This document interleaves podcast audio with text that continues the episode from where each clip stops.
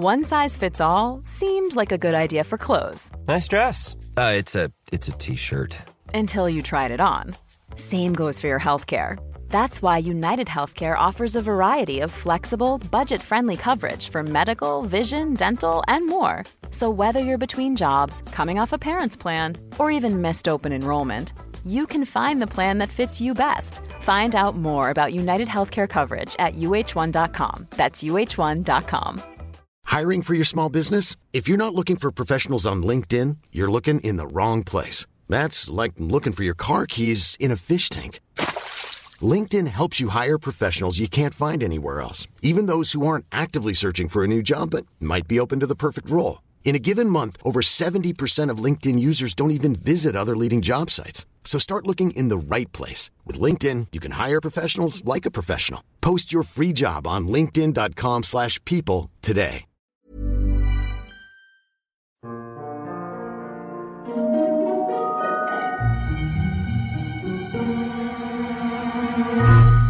Hello, everyone, and welcome to the History of Byzantium, episode 115 The Rise of Bulgaria. So far in these end of the century episodes, we've focused on a tripartite division of the Roman world Franks in the west, Abbasids in the east, and Byzantium in the middle. In the case of the two former empires, a similar process took place across the ninth century. Their cultural dominance was embedded in the soil of their domains, while central political authority collapsed. One way of looking at the Roman Empire would be to say that it bucked this trend. Constantinople retained complete control of its lands and saw a recovery of economic, cultural, and military capital. But looked at a different way, one could argue that the Romans actually experienced something similar to its two neighbours, not in Anatolia, but in the Balkans. The whole area had once been Roman, and hopes remained throughout the centuries that one day it could be reincorporated. Whether they knew it or not, by the end of the ninth century, this dream was over. The people of the Balkans would never see themselves as Romans again. Like the different pieces of the caliphate, they had absorbed the culture of the centre, but now forged their own political path. Let's remind ourselves of the narrative. Back in 802 AD, our perception of the Bulgars was of a steppe nomad elite ruling over Slav and ex Roman peasants. Certainly, the Romans believed the Bulgars to be backwards and uncivilized. When Nicephorus's army reached Pliska in 811, they found a wooden palace with tents and other wooden buildings surrounding it. Presumably, this fed their sense of overconfidence as they blundered into a massacre. I believe that that defeat was one of the turning points in our podcast story. Had Nicephorus retreated after burning Pliska and then spent a decade hunting Crum down, Bulgaria may never have come to be. It wouldn't have been easy by any means, but it's just possible that the Bulgars could have been broken, leaving the people of the Balkans without a serious alternative to Roman influence. But that's not what happened. Crum was victorious and spent the next few years devastating Thrace. When he died, he was apparently gathering siege engines to have a crack at the Theodosian walls. Probably, the Khan knew that a siege would never succeed. What he wanted was a definitive peace treaty, one that acknowledged the Bulgars' right to exist, one with permanent borders and trading posts and rules. Rules that would help prevent the Byzantines from attacking his people whenever it suited them. His successor, Omurtag, would get that treaty. But, and this is the significant part, only after the Romans had won a battle against him. You may remember that Leo the Armenian ambushed a Bulgar force on the border and claimed it as proof that God was on his side. Only with Roman pride sort of restored could the emperor make a treaty. To grant peace after being defeated contradicted centuries of propaganda that saw barbarian success as merely temporary setbacks. An emperor who accepted defeat as the status quo was undermining his own reason for being. This was the centuries long stalemate between the two sides. The Bulgars could never take Constantinople, and so they couldn't force peace on their terms. The Romans were similarly unable to command victory because the bulk of their forces were always stationed in Anatolia. The Bulgars could never rest easy with this situation. The empire loomed like a volcano in the distance. It was silent now, but it has the power to destroy us. Not just with its armies and fleet, but with its steppe allies, the Magyars and Khazars beyond the Danube. Though we know the Battle of Pliska was a major Bulgar victory, we shouldn't forget the damage the Romans had done. The Bulgar capital had been burnt to the ground, their people and livestock slaughtered. They had come very close to being wiped out. Omurtag signed a 30 year peace treaty, but instead of seeing it as mission accomplished, he knew the hard work had just begun. He and his successors would aim to create a state which was much tougher, which had roots that could not easily be torn up, one which the Byzantines in particular would be forced to respect.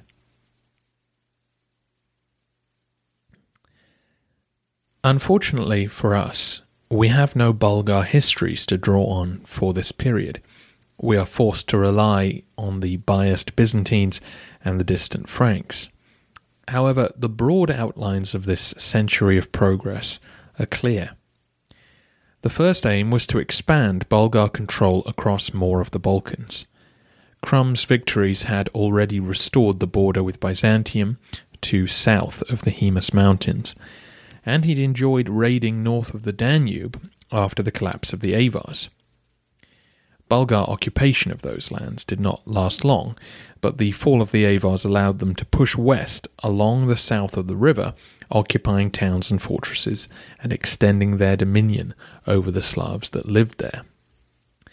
Next, the Bulgars pushed southwest into the old Roman provinces of Moesia and Macedonia. And this was historic Macedonia, the mountainous land to the north of Greece, as opposed to the Byzantine theme of Macedonia, which was not far from Constantinople.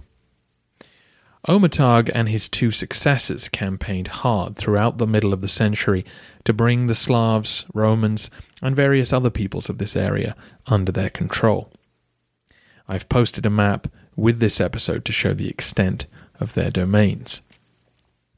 This expansion meant that Romania and Bulgaria now shared a long border running all the way from Thrace to Greece, which you might think would provoke the empire into action, but the Bulgars made no move toward the Roman themes, and in fact, much of their activity would have been off the empire's radar. The hard work was intimidating the Slav tribes into submission and then ensuring their future cooperation with the Khan's appointed governor. Because of our sources, we are better informed about where the Bulgar advance was halted than where it succeeded. As Omurtag's forces pushed west, they encountered serious resistance in the mountains, the old Roman provinces of Pannonia and Dacia, as in the Dacia south of the Danube. The Slav tribes they found there were under the influence of the East Frankish kingdom, prompting Omurtag to send an embassy west to discuss the border. The Frankish king largely ignored him, and some kind of military confrontation took place the Bulgars seem to have been the losers, but they did get acceptance from the Franks for their control of the nearer Slav tribes. Further south, well away from the Danube, attempts to cross the mountains were resisted by the Serbs. It's not relevant to us today to discuss the origins of the Serbs and their neighbors, the Croats, but by 900 AD, both peoples had coalesced into recognizable kingdoms. The Croats occupied the far northwest of the Balkans, Dalmatia, roughly the same area as modern Croatia. The Serbs were at this time further south in modern Bosnia and Herzegovina. Both states were made up of independent tribes that had banded together due to external pressure. The Croats shared a border with Italy and the Franks, so had elected a prince and begun to organize themselves earlier in the century. The Serb tribes only responded now when Bulgar aggression prompted it. They pooled their resources and used their mastery of the mountain passes to keep Omurtag at bay. At least nominally, then, the Bulgars now controlled the majority of the Balkans. They even had access to the Adriatic at a port near Dyrrhachium. Omurtag was proactive during his time in office, but his successors may well have continued campaigns that he began. I keep referring to Omurtag's successors because we know so little about them. Omurtag died in 831. Next in line, Malamir seems to have ruled for the next five years, and he was followed by Presian, who ruled for 16 more up to 852. Omurtag also got the ball rolling on administrative changes and construction work. He rebuilt Pliska in stone, raised up a palace for himself on the Danube, and fortified many of the new strongholds he'd acquired. He also pushed forward with plans to reform the administration of the Khanate, which Krum seems to have begun. The tribal system of strict hierarchy based on ancestry had its limitations. The leaders of each tribe were known as boyars, and they were naturally competitive with one another for power and wealth and not to mention for the right to become Khan themselves. Krum and Omurtag found this limiting. They wanted to appoint men loyal to them to key positions and not to have to rely on whoever's turn it was. The sensibilities of the elite could not be rudely trampled on, but it seems that as the Khanate expanded, opportunities opened up to appoint more regional governors and army commanders, posts which could be filled with loyal candidates, sometimes Slavs or ex Romans of proven worth. We have to be vague about this because our knowledge is so limited. Between Omurtag's battle with Thomas the Slav in 822 and Boris's request to be baptized in 863, we are largely in the dark. The lights start to come back on with Boris, who ruled from 852 to 889. He would play Constantine to Omurtag's Diocletian by not only continuing his reforms, but converting the Khanate to Christianity. The suggestion that the Bulgars convert initially came from the Franks in the spirit of Charlemagne, the East Franks pushed for their pagan neighbours to accept the one true God. Early in Boris's reign, he joined forces with the Franks to attack the kingdom of Moravia. Moravia is the land around the Morava River, separating modern Slovakia from the Czech Republic and Austria. It therefore lay just on the other side of the Danube, sandwiched between the Bulgars and Bohemia. It was ethnically Slav and pagan, and was coming under pressure to not only toe the Frankish line, but to convert to Christianity. The Franks were happy to use the Bulgars to increase this pressure, but also suggested that they would make better friends if they were all of one faith. Boris, though, had many good reasons to consider this dramatic move. I mentioned in the narrative that his sister had spent time in Constantinople and seems to have converted, while he was also close to a Byzantine monk who worked at Pliska. Last episode, we saw how slave traders preyed on the Slavs, because as pagans they were acceptable targets. There was also internal pressure, because so many of the Khan's subjects were already Christians. Many captives and defectors taken by Krum had been given new homes, and as the Bulgars pushed west, they encountered semi Roman towns who'd lived alongside the Slavs for centuries, spreading the faith. Probably the clinching argument, though, was the political reality of what conversion meant, both internally and externally. Becoming a Christian state would put the Bulgars on a more even footing with their powerful neighbours. They were starting to feel surrounded, not just the Franks and Byzantines, but the Magyars and other steppe tribes to the north were beginning to push west. And those tribes were usually on good terms with the Romans. If the Bulgars established a respectable Christian kingdom, Boris believed they would no longer be viewed as expendable heathens. Internally, conversion to Christianity would bring the unity which the Khans craved.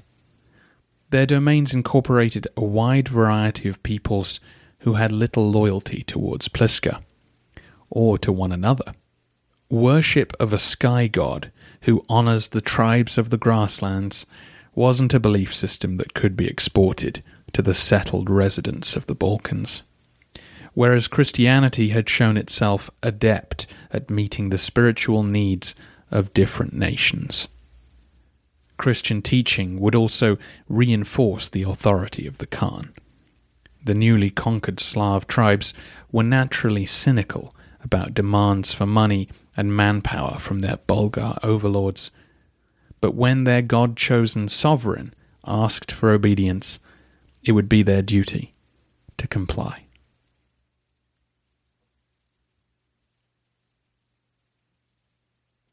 We covered many of the details of what happened next in the narrative. The popes and patriarchs squabbled over jurisdiction of the new church, and in the end, the military proximity of Byzantium ensured that it would be their liturgy which the Bulgars received. At the same time, though, their preoccupation with Anatolia allowed Boris to get an independent archbishop who would live in Pliska under his supervision. Boris emerges from this process as a brilliant politician. Two incidents in particular demonstrate the double sided coin of statesmanship. Shortly after he accepted baptism, a group of Boris's boyars rose in rebellion. Christianity would destroy their traditional political rights as well as their religion.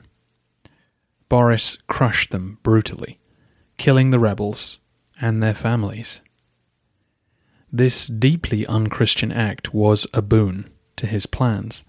It removed almost all organized opposition to his new policy at a stroke. At the same time, Boris showed genuine care for his people's conversion. He had many, many questions about Christianity and how it could fit in with the existing culture. He wrote to both Photius and Pope Nicholas, and from the latter received a helpful reply. The Bulgars were run by a military aristocracy, and Boris was aware of the contradiction between love for the Prince of Peace and the needs of war. So he asks Can one fight during Lent? What should men do if they are attacked while at prayer? Should I still execute men who abandon their post or flee from battle? This concern extends to all sorts of practical questions about being a Christian head of state. Must I forgive thieves, murderers, and adulterers? Can I torture those with vital information? Can criminals claim asylum in a church? How should I treat recalcitrant pagans? Rather than announce his baptism and expect his people to figure out the rest for themselves, Boris left no stone unturned in the search for accurate but practical solutions. Boris built many churches and monasteries across Bulgaria, including seven cathedrals. He also began work on a law code for his people. He was aided in this project inadvertently by the Byzantines, for it was they who provided him with a new language which would further unite his people and aid their understanding of church and state. Back in the 860s, Prince Rastislav of Moravia was under a huge amount of pressure. As we discussed, he had the Franks breathing down his neck and the Bulgars attacking from the south. Frankish clergy had already begun missionary work amongst his people. His fear was that if he converted, Moravia would become a de facto Frankish province. So he wrote to Constantinople asking them to send missionaries. His logic was that if he converted to Byzantine Orthodoxy, he would make his people Christian but avoid Frankish dominance. It was the same thought process that led Boris to look the other way and court the Pope to combat Byzantine influence. Photius was happy to oblige and asked two brothers Cyril and Methodius, to make the journey. They had grown up in Thessalonica, where they spoke the language of the local Slavs. It's been suggested that they may have had a Slavic mother, their father was a military officer, but it seems just as likely that many Thessalonians spoke the local Slavic dialect. Slav tribes had been in the area for 300 years, it's not surprising to find the two sides had learnt to communicate in each other's tongue. Both men were already fine linguists. Constantine had mastered Hebrew and served on embassies to the Khazars and the Caliphate, and both were living in a monastery on Mount Olympus when Photius tapped them up to take on this journey. To aid them in converting the people of Moravia, they began to work on a Slavic translation of key Bible passages and parts of the liturgy. Most church services would be held in Greek, but it seemed only right to help ease new converts in by providing them with the basics of the faith in words they could understand. The two brothers created a new alphabet, known to us as Glagolitic, to express the Slavic tongue. Their translations seem to have been completed within a year, which suggests they may have already been working on it for some time. As you might imagine, their knowledge of the local vernacular did not extend to complicated theological terms, so they imposed upon the new language a large number of Greek words and Greek grammatical structure.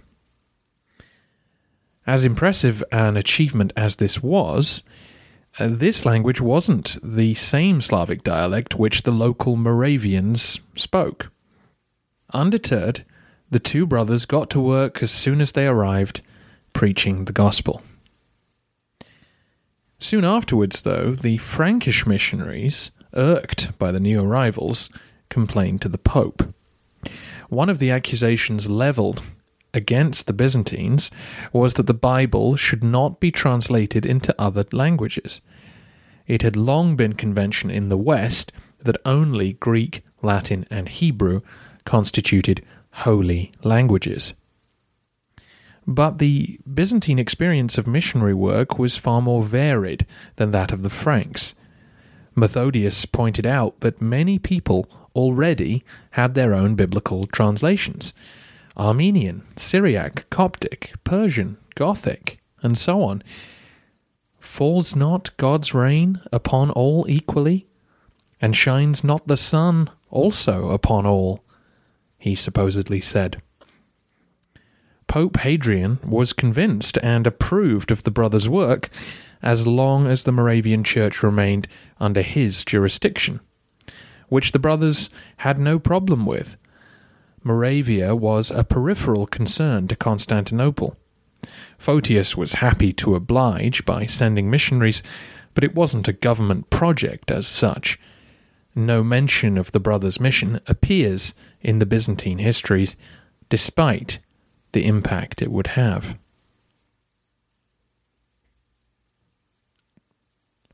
The two brothers had travelled to Rome to make their case, and while there, Cyril passed away.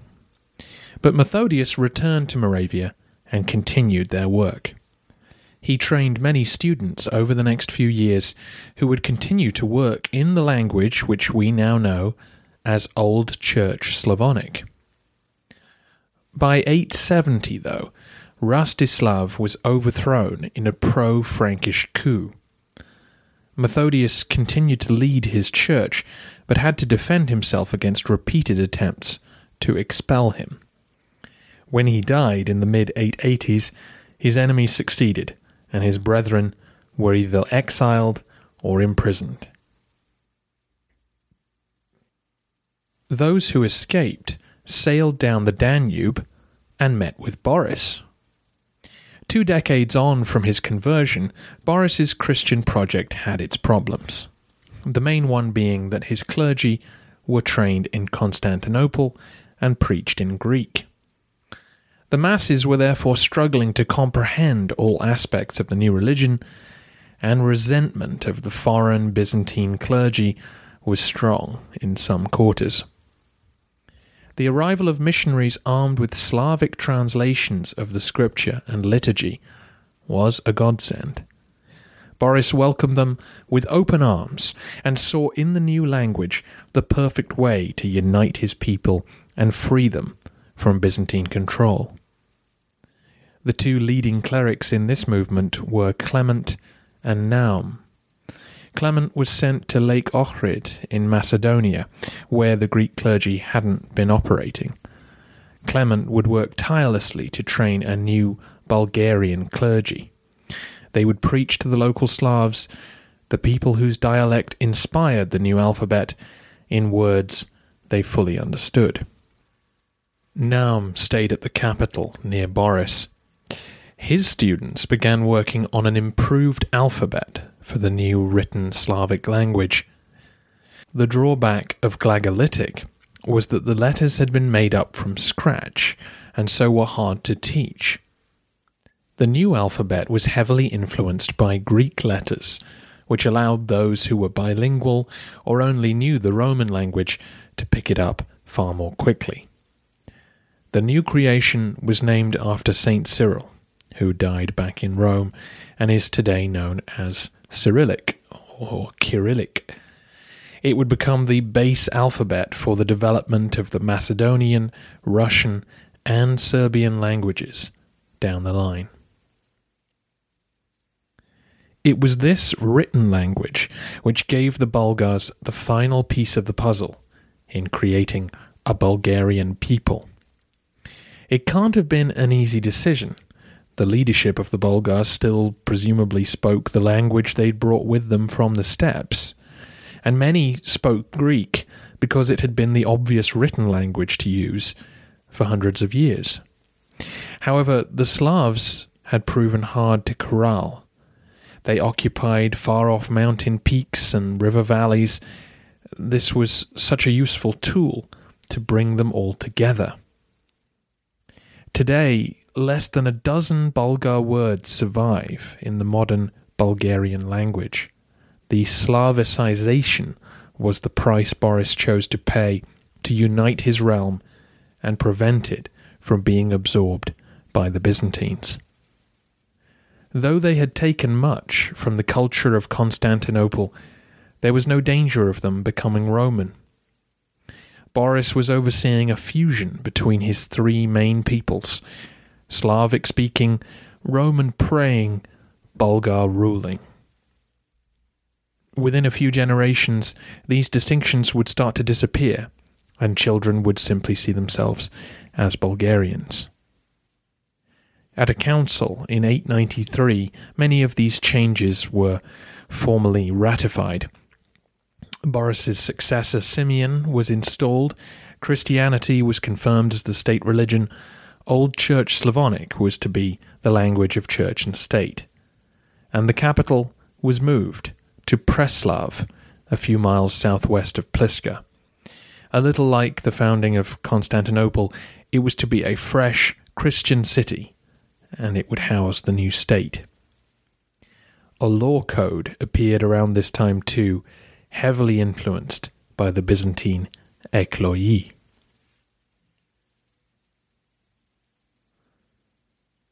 None of this happened overnight, of course. By 912 AD, there were still many who didn't think of themselves as Bulgarian, and plenty who couldn't read or hadn't yet been to church. But with each year, the new foundations of the Bulgarian state were strengthening. The Bulgars were blessed during this century with exceptional leadership. From Krum's military might to Omurtag's aggression, Boris's brilliant vision, and finally his son Simeon. As you may recall, Simeon was a consummate statesman himself. He quickly overcame a Byzantine Magyar invasion, turned the tables, and got a peace treaty more to his liking. Then, when Thessalonica was sacked by an Arab fleet, he marched down to the gates in order to further improve his bargaining position. When our narrative resumes, Simeon will reenact much of the devastation which Krum wrought a century before, all in search of that same elusive goal recognition from Constantinople for his people's right to exist. I'm afraid he will eventually be disappointed. War between Christian Bulgaria and the Roman Empire will continue, However, thanks to a century of amazing social and political change, his people would never be absorbed by their powerful neighbours. Conquered, perhaps, but their separate identity was secure. So, the Franks established a king led Christian civilization in Western Europe, but the Carolingians themselves were swept away. The Caliphate embedded Islam and its political culture even as the Abbasids were eased aside. Now we see that in the Balkans, a Christian culture took root. Byzantine administration, writing, and architecture were adopted, but Roman identity, and with it obedience to Constantinople, were formally rejected. The Serbs, Croats, and Bulgarians had formed identities and states to separate themselves from Roman dominance.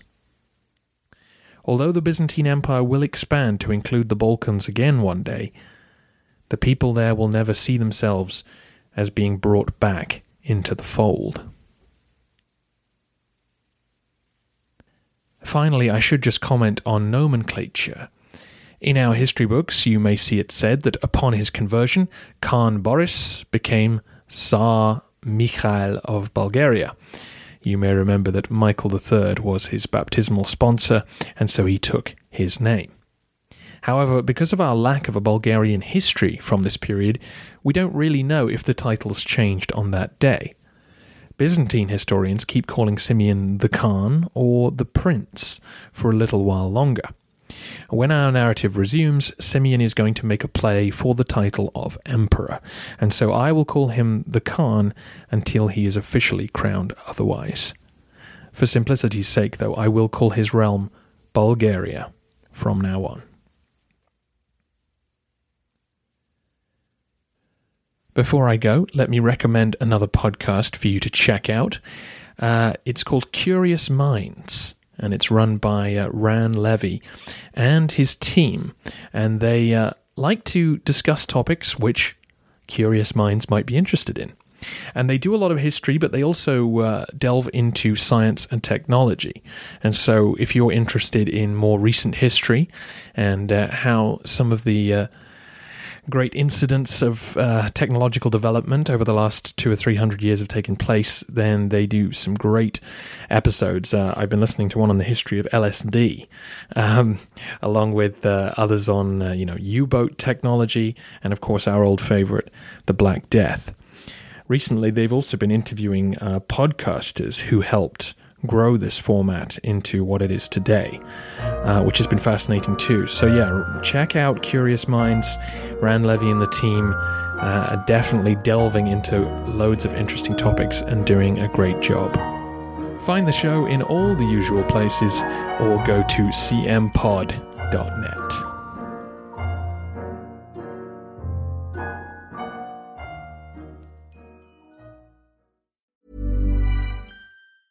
Planning for your next trip? Elevate your travel style with Quince. Quince has all the jet setting essentials you'll want for your next getaway, like European linen, premium luggage options, buttery soft Italian leather bags, and so much more. And it's all priced at 50 to 80% less than similar brands. Plus, Quince only works with factories that use safe and ethical manufacturing practices. Pack your bags with high-quality essentials you'll be wearing for vacations to come with Quince. Go to quince.com slash trip for free shipping and 365-day returns. Mom deserves the best, and there's no better place to shop for Mother's Day than Whole Foods Market. They're your destination for unbeatable savings, from premium gifts to show-stopping flowers and irresistible desserts. Start by saving 33% with Prime on all body care and candles. Then get a 15-stem bunch of tulips for just $9.99 each with Prime. Round out Mom's menu with festive rosé, irresistible berry chantilly cake, and more special treats. Come celebrate Mother's Day at Whole Foods Market.